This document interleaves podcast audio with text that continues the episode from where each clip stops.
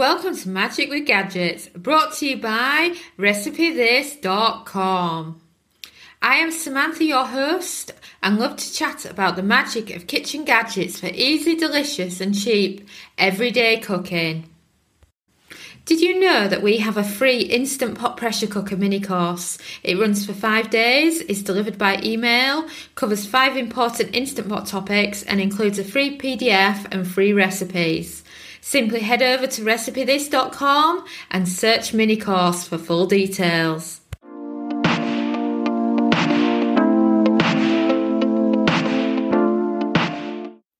Instant Pot Pot in Pot Dinners. You will hear pot in pot cooking and wonder what on earth it means. Basically, it means that you're adding another cooking pot inside the inner pot of the Instant Pot to cook your food. So this might mean having your instant pot set up where you have the normal liquid in the bottom of the instant pot. Then you have a trivet. And then let's say you've got another cooking dish that's sat on the trivet and you've got something cooking from that. So in simple terms, it's just adding another pot to your instant pot. And the greatest thing about this is that it allows you to cook two things at the same time, making it perfect for lazy dinners that would normally involve several dishes. But the best way to explain it is real life examples of what pot in pot cooking is and how we've personally done it in the Instant Pot or how uh, we've seen other people do it in the Instant Pot.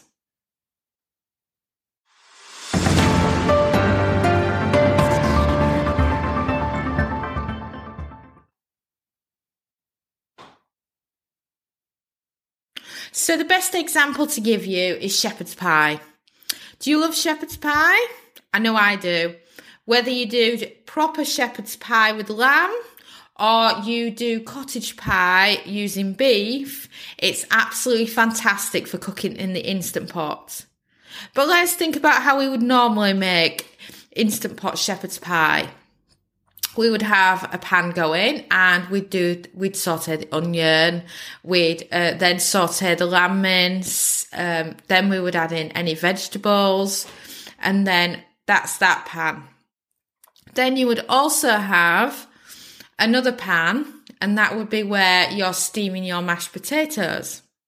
And then when it all comes together and it's finished its simmer you would have your shepherd's pie mix because you'd have your lamb mince in a dish and then you would have your mashed potatoes over it.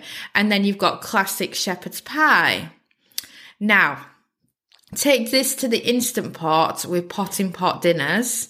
And basically what you're doing is you're sauteing your mince as usual but you're not fully cooking it because the pressure cooker element is going to do that.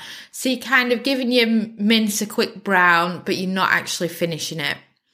Then you're cancelling it, the saute I'm talking about here. And then what you do is you add your trivet and then you add a dish on top of your trivet with your prepped potatoes that are going to be mashed potatoes and then that's going to sit on your trivet and then you pressure cook it together and it's like you're cooking your shepherd's pie mince and your mash at the same time. Or another option, which I find easier, is forget the trivet. So you have the mince in the bottom and you have a steamer basket that doesn't need to be sat on a trivet like our exp- expandable one we use. The potatoes are sat on that and then the same system, the potatoes and the mince are cooking at the same time. Then you do your quick pressure release. You grab your steamed potatoes first, you mash them, and then you serve the mince and the mash as a proper shepherd's pie. You're saving time here because for one, you don't need a separate pan for your mash. Number two, you're not waiting for your mince to simmer on the stove top. You're literally just doing it quickly in the instant pot and it's fantastic. And then a similar idea is bangers and mash. the British classic of, you know, your thick Cumberland sausages with your wonderful mashed potatoes with onion gravy is absolutely fantastic in the Instant Pot. Simply um, brown some onions first so that you can be kind of grabbing your ingredients together to make your gravy. And then you add in your beef stock, or maybe you're lucky enough like me to have some sausage stock left over. And then you're adding in your sausages. You're making sure there's enough liquid so they'll go to pressure, and you're also making sure that you've uh, done a good job of deglazing in case there's some onions stuck to the bottom. And then again, you're adding your trivet with your potatoes on top that are going to be mashed. And then after a pressure cook, you're mashing your potatoes and then you're serving it with your bangers and your stock that you've made into gravy. And then you've got a very quick version of bangers and mash with onion gravy. Again, that's following the exact same method of the shepherd's pie does. And then a third example using this same potatoes into mash uh, thing is to do lamb shanks. When lamb shanks are in season, or you can do this with gammon shanks as well, which are equally just as nice. And then what you're doing is like the bangers, you're cooking the lamb shank in the bottom and then the mashed potatoes over. And it's just a fantastic combination. Though, of course, shepherd's pie, bangers and mash, and lamb shank are very British. If you're in the US, then a good alternative here would be to do the meatloaf. But when you do the meatloaf using this method, you're doing the opposite. So instead, the potatoes are cooking in the bottom, and then over on the trivet, you're using a loaf pan or whatever you've got that'll fit the instant pot to cook your meatloaf.